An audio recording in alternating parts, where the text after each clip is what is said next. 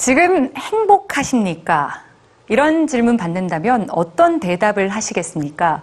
질문이 좀 막연하기도 하고요. 뭐 산다는 게 뭔가 하는 생각에 선뜻 답하기가 쉽지 않죠. 인간의 행복을 연구하는 학자들은 조금 더 구체적이고 색다른 질문을 던져서 그 대답을 도출해 왔는데요. 오늘 뉴스지에선 그 질문들을 모아봤습니다. 눈앞에 사다리가 있다고 상상해 봅니다. 이 사다리엔 숫자가 쓰여 있죠. 제일 아래쪽엔 1, 제일 꼭대기는 10입니다. 10이라고 쓰인 사다리 제일 꼭대기는 자신이 생각하는 최고의 삶을 뜻합니다. 1이라고 쓰인 제일 아래쪽은 최악의 삶이죠. 이 사다리의 이름은 인생 사다리. 1965년 이 사다리로 질문을 던진 사회심리학자 켄트릴의 이름을 따 켄트릴의 사다리라고도 불립니다. 이제 이 인생 사다리가 여러분에게 질문을 던집니다. 당신은 현재 사다리의 몇 번째 계단을 밟고 있습니까? 사다리의 위치는 돈이나 성공 같은 획일적인 기준이 아니라 각자가 정한 인생의 목표에 따라 달라집니다.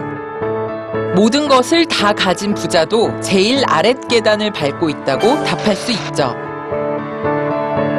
세계적인 여론조사 기관인 갤럽 월드폴도 사람들에게 이 인생 사다리 질문을 던졌습니다.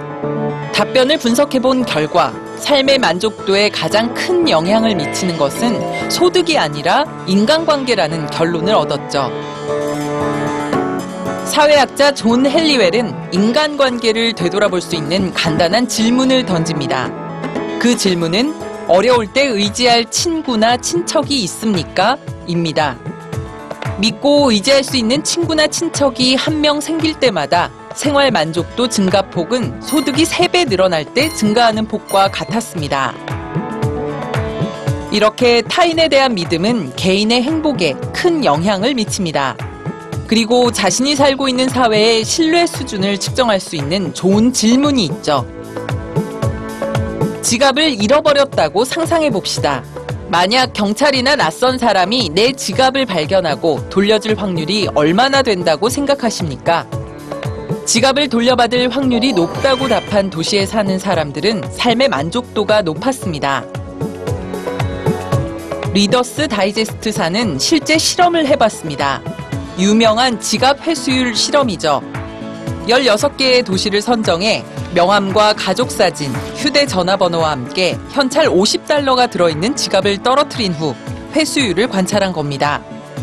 그 결과 핀란드 헬싱키는 12개의 지갑 중 11개가 주인에게 돌아와 가장 높은 회수율을 기록했죠. 그리고 2위는 12개의 지갑 중 9개의 지갑이 돌아온 가난한 도시, 인도의 뭄바이였습니다. 과연 우리가 살고 있는 도시에선 몇 개의 지갑이 되돌아올까요?